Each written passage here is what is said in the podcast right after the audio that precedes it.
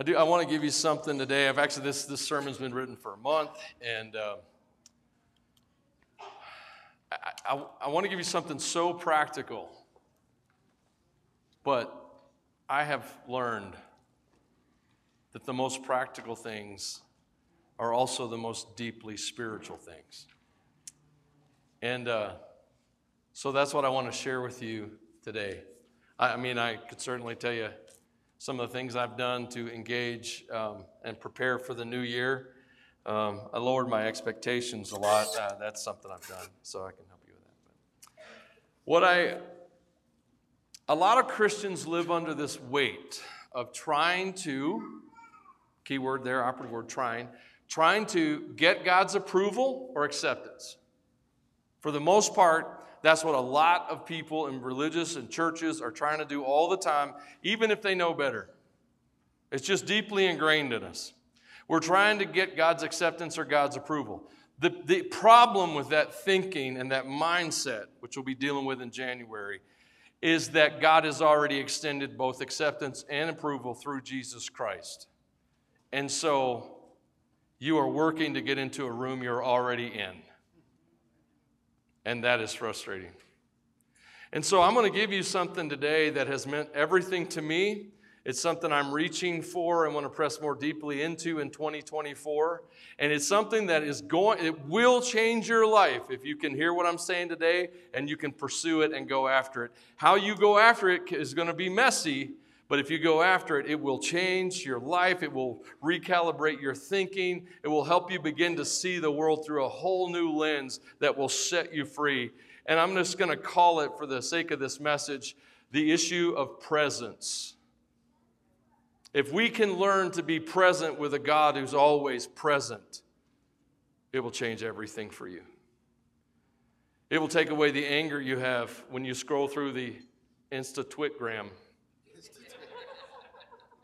do you ever feel like an idiot when you're doing that? You're like, like you, you, like I meant to spend five minutes just to check if I had any messages from someone I don't know, maybe from Nigeria, and um, 30 minutes is gone, and you're like, oh my gosh, and you feel stupid again because you're being outpowered by psychology. So I, I want to give you something that will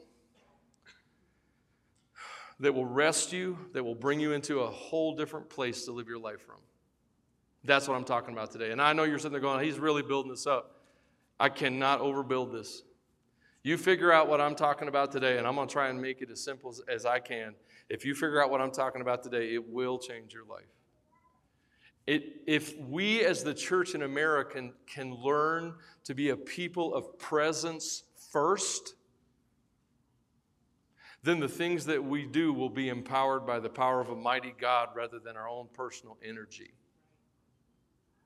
So, the Bible says in Psalms 27 8, the psalmist writes in the ESV, You've said to me, you have said, Seek my face. My heart says to you, Your face, Lord, do I seek. Out of the NLT, it says, My heart has heard you say, Come and talk with me. And my heart responds, Lord, I'm coming.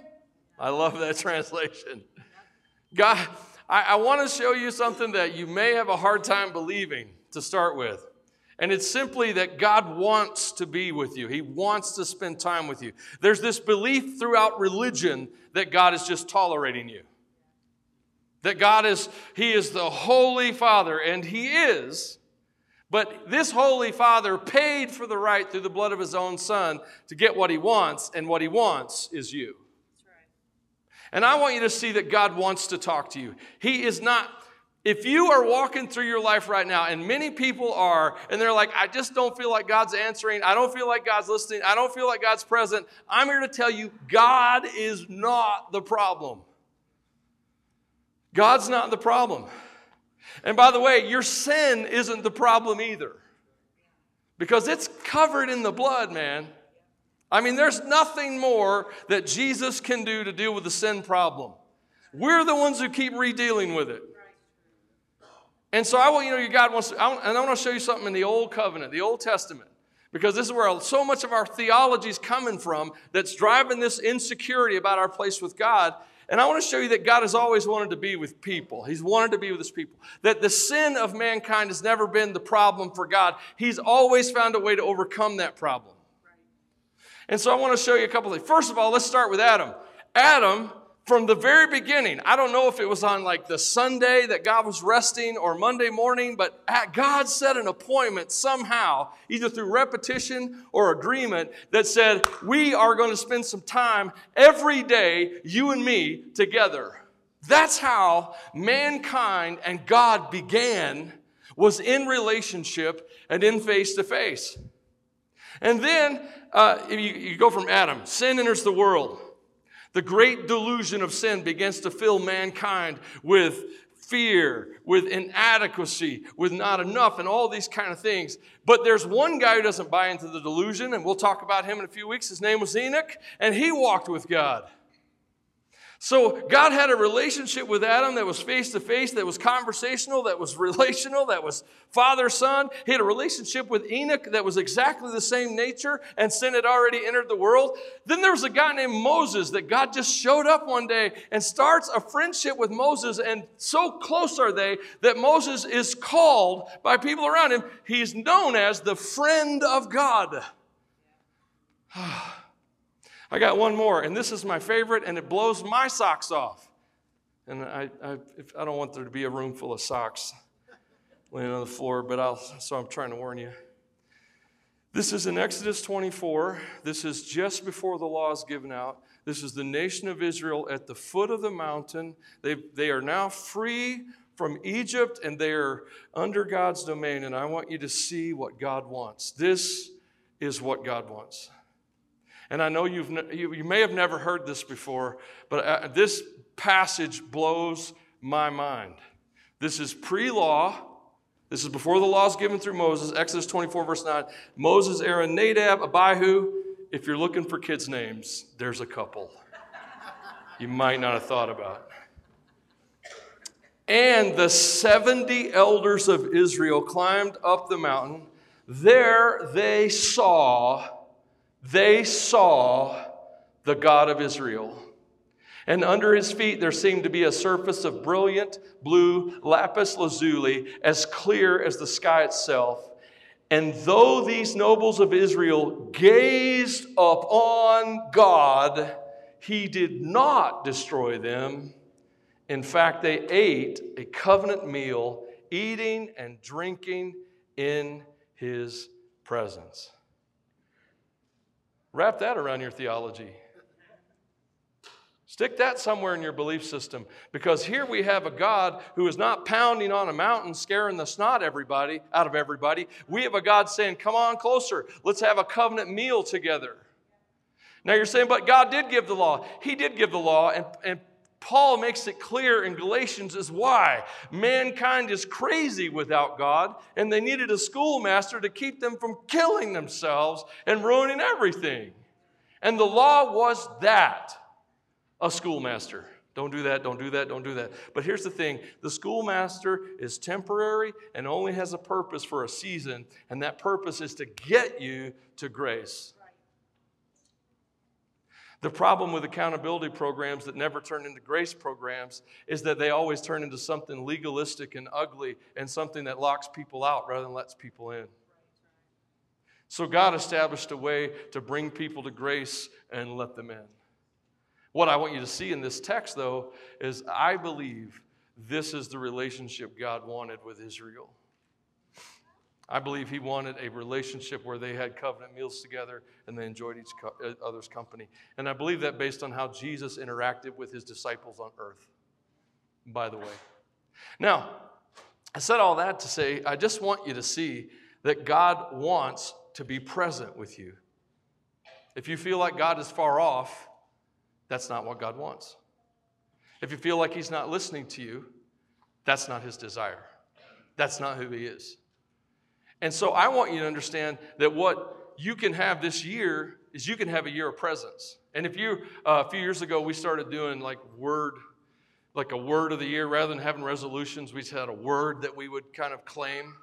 And I, I tried that for a few years, but I cannot focus well enough on one word, so I got a few words this year, you know. But presence is one of them. I want to live my life from the presence of God. And that's what I'm sharing with you today. I want to show you the benefits of it, uh, how to do it. I'll, I'll give you some ideas, But I'll be honest with you, it's like anything else in life. If you really want to learn how to do something, you have to pick up the instrument and start making mistakes. You have to start walking into it and making the wrong turns. But I'm telling you, what I want to share with you today is that if you can learn to pursue and enjoy and engage in the presence of God, it's going to change your year. It will not matter what happens throughout the year. 2024, another election year. Woohoo. Since all our leaders are terrible anyway, I'm about ready to go to dictator. At least we can shoot that guy. Anyway, so, um, oh, dadgum, I said that out loud. I thought. That is not right. We, we uh, the king, honor the king, honor the king. I'm sorry, Lord. All right, so moving right along. So uh, let's begin with the presence of God. And I want to start with a secret place. And I'm not sure why this phrase came out with me. I think it's because of a song in the late 90s, early 2000s, In the Quiet, in the Secret Place. Do you remember that song? It's a pretty simple chorus uh, back then. But the Bible says this about Jesus in Mark. He said, before daybreak the next morning, Jesus got up and he went out to an isolated place to pray. Now, not all of you have been with us for several months, but several months ago we did talk about how that when Jesus went into the wilderness, that was that wasn't testing, it was tactics. It was the Father teaching the Son how to handle everything.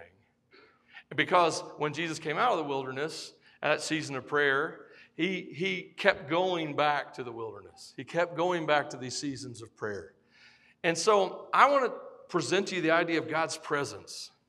Um, there's, there's a lot of ways I could come at this, but the God's presence, your devotional life, your prayer life, however you can wrap your head around it, I want you to think of it as a way to prepare. Prepare. Not everyone believes this, but I do. I believe you have an eternal enemy, as several of them, that are trying to wipe you out every day. I believe that, that they're working to deceive you, trick you, trap you. And so I believe that Jesus went in the wilderness to prepare for the onslaught of the enemy.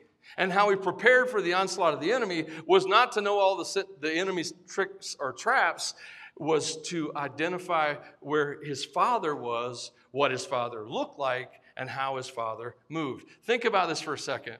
Uh, there, I heard years ago, and I don't know that this is true, but um, I heard years ago that when they are training people to uh, watch out for counterfeit money, they don't show them what counterfeit money looks like. They just show them over and over again what real money looks like. And then when they see a counterfeit, they can automatically identify it. Well, I think that's what the wilderness was about for Jesus. I think he went out there and he saw the Father and he kept going out there and he was seeing the truth, seeing the love of his Father every day. And so every time he went out into the world, he was seeing the works of the enemy and they didn't look like the Father, so he easily identified what was not the Father. That's why we start our day with the Father. Because when you start your day with the Father, you begin to know what he talks like, how he thinks as you get into the scriptures, as you worship, as you fellowship with people of the same mind, you begin to identify the thoughts of the Father, and the thoughts that are not of the Father become more and more obvious. So, the quiet place and presence is about preparation. It's also a great place to listen to what God has to say. Cornelius in Acts 10 9, I'm sorry, Peter in Acts 10 9, it says the next day Cornelius' messengers were nearing the town. Peter went up on the flat roof to pray, and it was about noon. And if you know the rest of the story, you know that when he went up at lunchtime or noon to pray, that there he got a message from God that he did not understand nor appreciate that the, the Gentiles were coming to receive the gospel. Now, I'm sharing that with you because I I believe God has something for you every day. One of my favorite ones I got this week was um, I'll share this with you. It's kind of unrelated to the message, but just I was in prayer in the mornings, meditation, enjoying some time with the Father, and I I've been working on thoughts and where they go, and it's like the Holy Spirit just dropped this on me. Said it, it was like He taught me that whatever you think about, you give energy to, and whatever you talk about, you give life to. And I've been chewing on it for, I thought that was really good. Maybe it'll come back up in another sermon. So I'm, I've really been trying to work on my thoughts because it's been a tough last three years, you know, and, and I'm really good at the negative anyway. So you throw in the most positive three years in history. I mean, if you think positive is a latrine, and uh, so I'm just kidding. It's a joke. It's ex- it's hyperbole. Stay calm. Um, my point is, I, I, Peter went on that roof and he listened. And what if we, instead of going to our prayer time like a way to get accepted by God or approval, approved by God, what if we went into God's presence because we knew He had something good for us that He wanted to say to us? I mean, how many of you like to spend time with your spouse, especially when they're saying nice things about you? You're like, come on, say more. I'll say some to you too. Now say more. Let's go back. And I think that's the Father's. I think there's a, there's a passage in Lamentations that says, The faithful love of God never ends, His mercies never cease. Great is His faithfulness. His mercies begin afresh each morning. New grace every day, new stuff every probably every moment of our lives. Every i bet every moment you're willing to be present you would find that the father's already present and he has something good for you. And i know what it's like to be at this point in life where you're like that may be true but i haven't felt that in a while. So let me flip that on you just for a second. It's not it's not the father. The father's not the problem now the problem is that your guilt and shame informed echo chamber are taking what I just said. You're going, I know I'm the problem, but I don't know what to do. And that's the problem. Jesus has already died for all the problems. Do you understand? Everything that's wrong with you is already covered in the blood of Jesus. You're already covered in the righteousness of Jesus when God looks at you right now. This is part of your salvation deal. When the day you, you turned to Christ, started thinking on his level, God put a robe of righteousness on you that is the righteousness of Christ. There has never been a day in your life that, that post that moment of conversion, awakening, whatever you want to call it, there's never been a moment that God hasn't looked at you and seen the perfect righteousness of Jesus. Now, you need to hear this because you're sitting in your life and I can't hear from God. I'm the problem. I know I need to do something. No, you don't need to do anything. You need to stop. And you need to let somebody love you again. You need to let a father walk in on the middle, all, I'm sorry, let me get all redneck on you, get all up in the middle of your mess and love you. I know you can think of 10,000 reasons why God doesn't love you. That's because you have an enemy who's an amazing liar. Pumping your echo chamber that's been informed by a world full of lies around you, saying that you're unworthy of love, God is never like you, you're never going to measure up, and all of that garbage and here's the truth. The father says, I want to talk to you. And the respondent, David, says, I'm coming. That's what you need. A heart that says, I'm coming. I don't know how to get there. I don't know how to listen. I don't know how to get in the presence of my father. I don't know how. But I'm going to start. Several years ago, I'm, I'm, i took up guitar because I wanted to be able to do instru- uh, worship in my small groups. And I bought this old cheap uh, guitar from a pawn shop, and I started beating the heck out of that thing. That's exactly what it was. I'm not even, I'm not even being kind. That's true. I was, I went to some guys in the church that played, and, and uh, the first time, you know, and I'd learned uh, the chords D, A, and G. That's the three I, first three I learned. And I'm, I'm playing D, A, and G. And this old timer, he's probably about 75. He looked over me and said, Well, you sure have learned how to whoop up on them strings, haven't you? That's where I started. And as far as I know, that's the only way to start an instrument is just to start picking that thing up and whooping on them strings and making mistakes and start learning. If you want to live a life where you're hearing from God on a, on a daily basis, then start. Because I promise you, He has something good for you every moment you are willing to pay attention. He has something good for you. And, and as you grow in that, you're going to realize He has something good for those around you. By the way, that's what I believe the gift of prophecy is, is that God gives you stuff for people around you that encourage and lift them up. But that's, I guess, level two. I don't know. But you can't get to level two, though, if you don't start at level one, which is I don't know what I'm doing. So let me begin. In that quiet place, we prepare, we listen, and also sometimes we are surprised. And this is, I don't know if you realize that the Father is fun. I, this has been a big part of my ministry. It's one of our values, ordinary faith. We have fun. I believe God is fun. When I go to a church that's not having fun, I get offended. And I know you're like, well, Michael, you shouldn't be offended. I'm just like, but the Father's fun. And that's not the truth to tell people that He's all serious and grumpy. Ugh. Sorry, okay. It just feels wrong. anyway, so for Revelations 1 9, I, okay, I guess I should set this up. Revelations 1 9. Revelation 1 9. John loved Jesus. I mean, he's the guy that wrote the Epistle of John. And he's the one who called himself the disciple who Jesus loved. He's the one who said, Love the Father, love each other, love, love, love.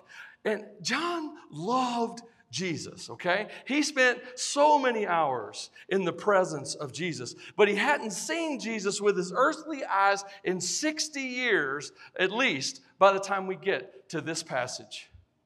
And so here it is, Revelation chapter 1, verse 9. I, John, am your brother and your partner in the suffering and in the king, God's kingdom and in the patient endurance to which Jesus calls us. I was exiled to the island of Patmos for preaching the word of God, for my testimony about Jesus. It was the Lord's day, and I was worshiping in the Spirit. And suddenly I heard behind me a loud voice like a trumpet blast. And when he turned around, there was Jesus. He hadn't seen him with his physical eyes 60 years. And of course, Jesus is apparently a prankster because he scared the socks off of him. a loud blast. They didn't even have socks back then. Anyway, so I'm just kidding, they may have. I just want you to know that uh, the Father loves to enjoy his children and he loves to give them wonderful things. Yes, He meets our needs. Often we get scared to death in the process. I, am no argument here. But also, then He just shows up and He just blows you away. Oh. So, can I tell the, the satchel story? The bags? So, uh, a couple weeks ago, or maybe it was a month ago now, I was uh, I had a credit at Temu because I like to send my money to China I usually do it through Walmart, but I thought I'd go direct this time. But uh, so I ordered a, uh, a messenger bag, what I thought was a messenger bag. And I know you're sitting there going, well, that's just a man purse. And I'm like, yeah, you're right, but I call it a messenger bag, okay? Because I have stuff I have to carry. I'm prepared. I have things. And so I, mine's starting to get ragged, and, and so I ordered one. Well, it came in, and it wasn't as big as I needed. And uh, so I, you know, I didn't know what I was going to do with it. My wife walks in my office and she's taken up a new job and she needs one. And she looked at it and go, Oh, that's perfect. That's exactly what I need. So, what I didn't know when I ordered this messenger bag was I was actually ordering it for my wife, and I didn't know at the time. And so I said, Well, here, honey, you can have it and you can use that. Well, then the next week, she's in, uh, was it in the Goodwill and she sees a purse in there she likes. So she picks up this purse. It's Goodwill, so she probably gave quarter for it or something like that. I don't know. And uh, so I'm just kidding. I don't go on Goodwill because, anyway. Uh, so uh, I'm a man. Anyway, so uh, I'm just kidding. If they got deals, I'll go. But so she comes home, brings this purse home. She's she's cleaning it up to use the other day. Sets it next to the bag that we just ordered from China, and they're a perfect match. They look like they're bought together. And she runs into my office and she goes, Look how much the Father loves me. That's a true story. I'm not making any of it up. He does that like a thousand ways all the time, just these nice little blessings and kindnesses. Why? We live in a world that think they're better parent than God, and you will never be a better parent than God. He enjoys his children. He enjoys his kids. So, sometimes that presence is surprising. Another thing I'll show you. So there's a secret place, and I've, everything I've talked about right now has kind of come from a place of an individual place of God's presence. But that, mm, let's pause for effect because I need to hear this. That is not enough. Individual seeking the presence of God is vital, it's critical, it's the basis for everything we talk about, but that is not far enough. It wasn't far enough for Jesus. I want you to put that in your thinking processes, okay? Because even Jesus gathered people around him to enjoy and connect with God's presence. And let me show you right here in Matthew 17 1. Six days later, Jesus took Peter and the two brothers, James and John, and led them up a high mountain to be alone. As the men watched, Jesus' appearance was transformed so that his face shone like the sun, his clothes became as white as light, and his clothes became as white as light. I'm sorry, I got ahead of myself. Excuse me. So, Jesus, who is experiencing the Father's presence on a regular basis, probably multiple times most days, grabs Peter, James, and John and says, Come with me. We're going to do this together. Now, I got a theory, and it is not one that you can prove biblically, but my theory is, is that what happened on the Mount Transfiguration was not a new thing for Jesus. I don't, I don't think this is the first time he experienced it. I think it was just the first time it was witnessed. You say, Michael, I don't know. And, and, it could be true in the sense that the fact that Moses and Elijah were there, that this one was a little bit unique, and there was a discussion about the cross going on. So, in that sense, it could have been unique. But at least spiritually and supernaturally, every time Jesus got in the Father's presence, he saw the Father's face and the Father's glory. And when he went on that mountain, I believe Jesus knew exactly what was going to happen that day, and he wanted the boys there. He wanted them to share in the presence of God. And that is how Jesus does it. That's why he had 12 disciples. That's why those 12 disciples were surrounded by hundreds of other disciples who were following from further out, and so on. Jesus wants us in the presence of God in community. And so, yes, having a personal and private devotion time is good, but you need community time. We need to come together and sing, Holy Spirit, you are welcome here. Holy Spirit, come rest on us. Sometimes we need to sing Amazing Grace, how sweet the sound, or Oh, how I love Jesus. Or sometimes we need to sing about what the Father's like. Sometimes we need to shut up and just sit in His presence and pray and encounter who He is and what He is together. You can't do your Christian life in isolation. And I know people have hurt you. I know.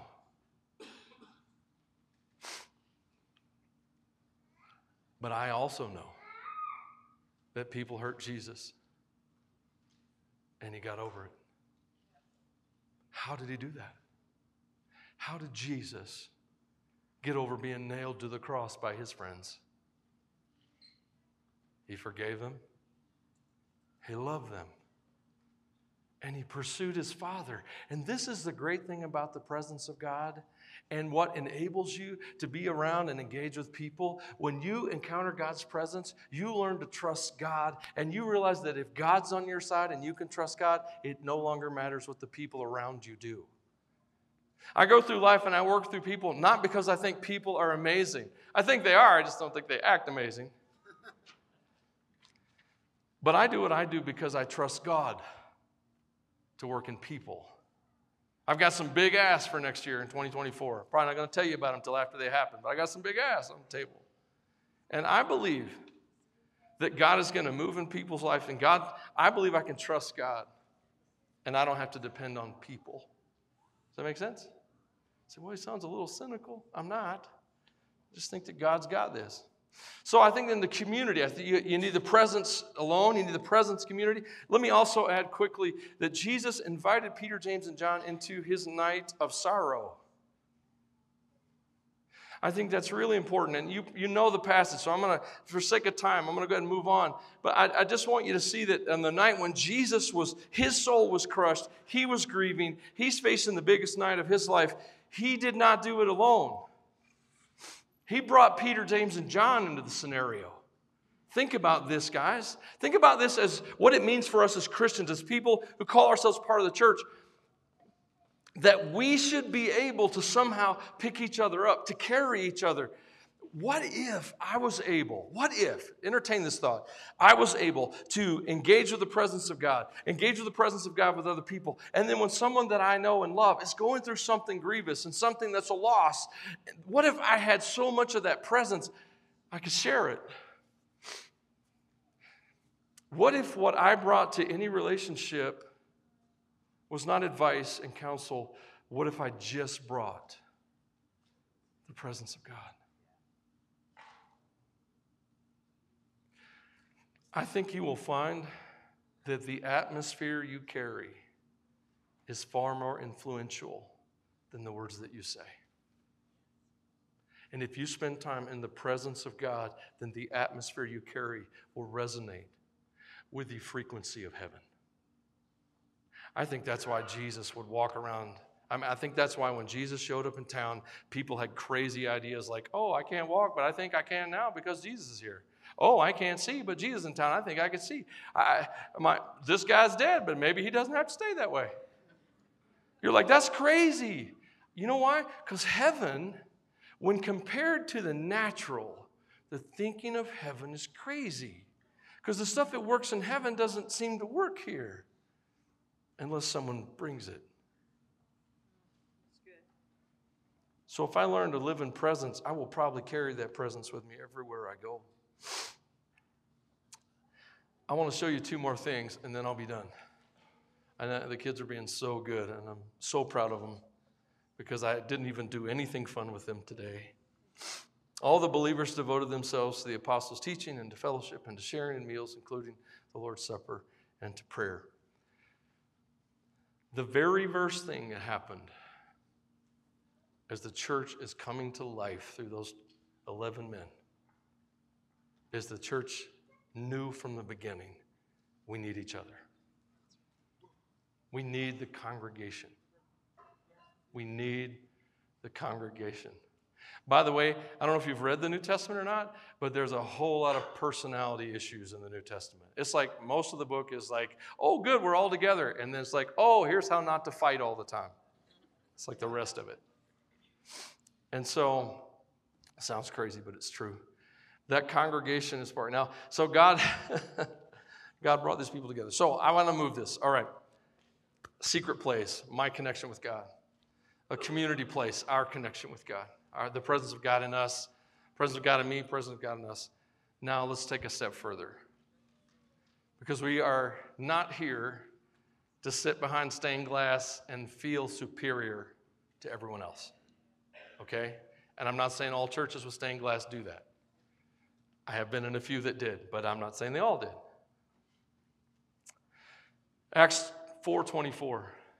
The disciples had gotten into trouble again already. I mean, we're only two chapters into the fun stuff. Actors 2, Acts 2, 20, Acts 4:24. They just been released from prison, and they told the church what's going on. They test. They gave testimony. God was healed. We went to jail. We got beat. Woo! Amen. Hallelujah. Bless God. And here's what happened when they told the church, the congregation. And they heard the report, heard the testimony all the believers lifted their voices together in prayer to God. I want you to see that the first thing the church did when it got in trouble in Acts 4 was it went directly to the presence of God. Maybe it would be helpful if I think the word prayer is really important, but maybe it would be helpful if we if we kind of separated what I'm talking about from prayer. Because even though this is prayer, it's way more than that. Because too many people think of prayer as just asking God for stuff, okay? Or asking God for something. And it is that, but that's not all that it is. It is totally okay to ask God for anything. He loves you. He, he wants to hear it, and you'll probably be surprised to find out He already knows anyway. But that's, that's not what I'm talking about. If we start thinking about presence, then we are not just checking something off the list. Well, I prayed today. I spent five minutes in prayer. I asked God for stuff. Here's my prayer list. God, bless me, bless them, bless us all. Amen. I need to take it out of that regiment. And I need my prayer life, my secret place, my presence life to become something far more significant. I need it to become something that when I'm in this, well, when I'm in the spirit, as that's what John would have said. When he was, I was in the spirit on the Lord's day, meaning that I am existing in the realm that I have been redeemed for. Not the realm that I was born into, but the realm I was redeemed for. I'm existing in that realm. If I begin to look at it this way from a place of presence. So these disciples, these Christians in Acts 4:24, the first thing they do is run to the presence of God and hear their prayer. And now, O Lord, hear their threats. Because they've been threatened. They've been, they're going to jail, or all this kind of stuff's gonna happen. Hear their threats and give us, your servants, a good hiding place. A mighty fortress is our God. No, give us your servants great boldness. Make us fearless. Lord, help us to make them so angry they lose their minds. So, Michael, that's not what it says. Okay, all right. Give us your servants great boldness in preaching, kerusso proclaiming your word. And it gets better. Stretch out your hand with healing power. May miraculous signs and wonders be done through the name of your holy servant, Jesus. And after this prayer, these are the kind of prayer meetings I am looking forward to. I'm pretty sure these are on the agenda. After this prayer, the meeting place shook. Yes. I don't think they had any pyrokinetics or anything like that. I think the Spirit of God was just so happy and so, oh. The place shook and they were all filled with the Holy Spirit, and then they preached the Word of God with boldness.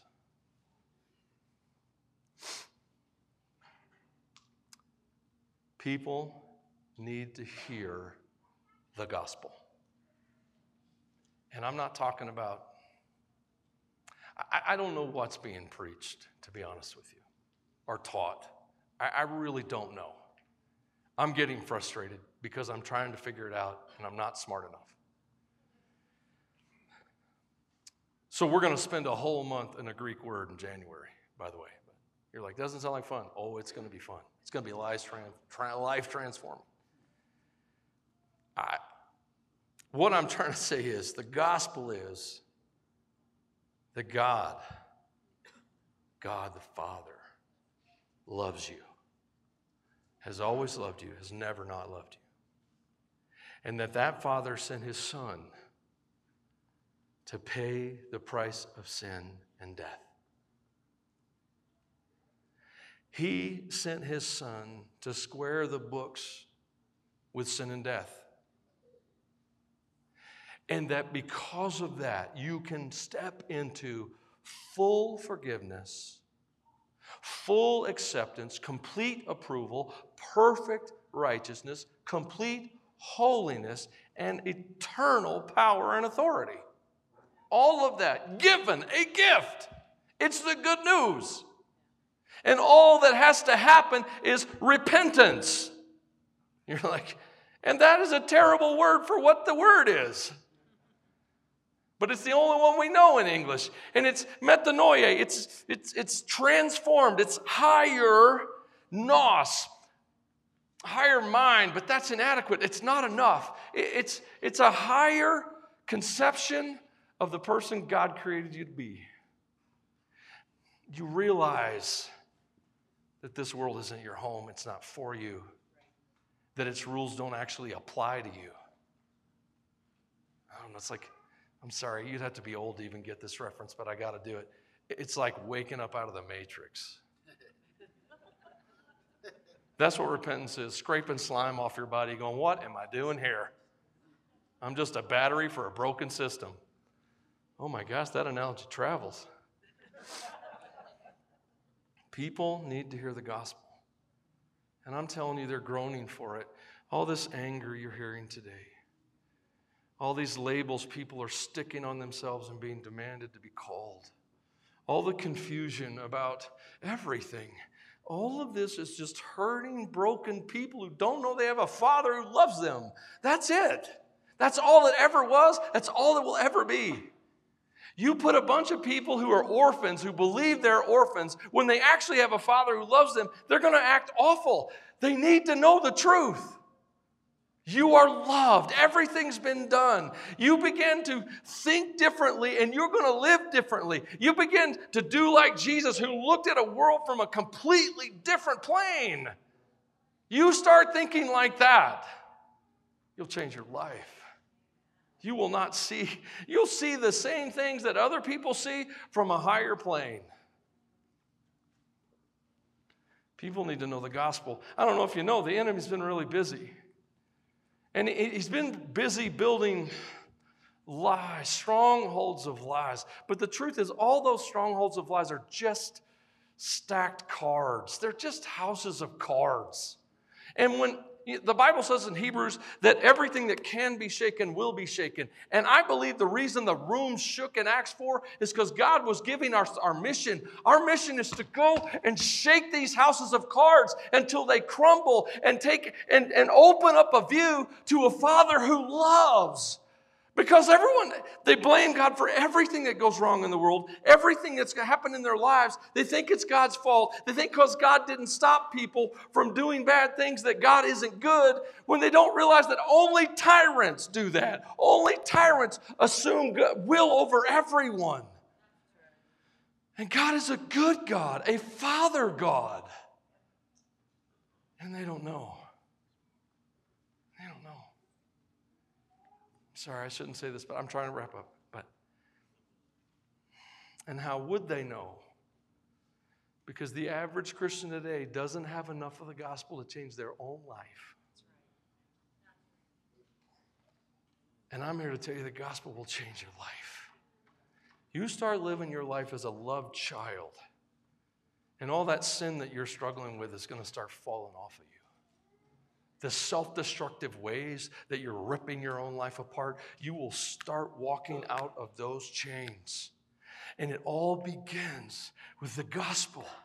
God so loved you that he sent his one and only Son, that whoever believes in him would not perish but have everlasting life. That's the mission.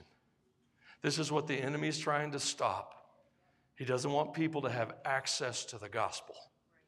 This is what there's a whole myriad of darkness trying to stop people from knowing that their Father loves them. And it's our job, our privilege, our joy to walk forward from the presence of our Father, radiating a whole different frequency one of hope and life and joy instead of misery and fear. And then things begin to shake.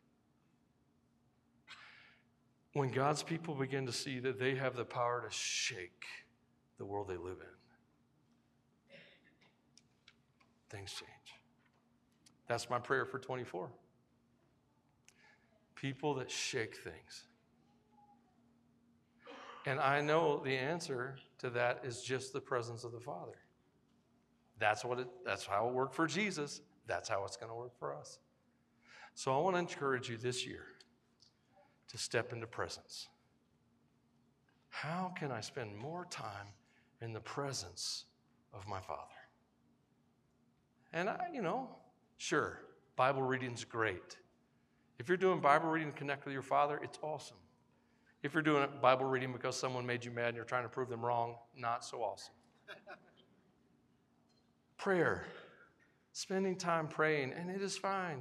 Ask your Father for what you need. He told us to. Ask and you'll receive. Do it. But then shut up and listen. I know. Stop saying shut up, Michael. It makes me uncomfortable. Get over it. So be quiet and listen because He has something good for you and anticipate some surprise. Anticipate God to show up with a bouquet of flowers or a, a poem or a new car. I don't know. He likes to surprise. Anything could happen. You learn to enjoy that presence, seek that presence, and I don't know what your resolutions may be or if you gave up on them long ago. And, and it actually doesn't matter to me. But if you find God's presence in your life, things are going to change for you. The Holy Spirit's going to make the scriptures come alive. You're going to have epiphanies right and left. It all comes from His presence. Let's pray. Worship team. Father,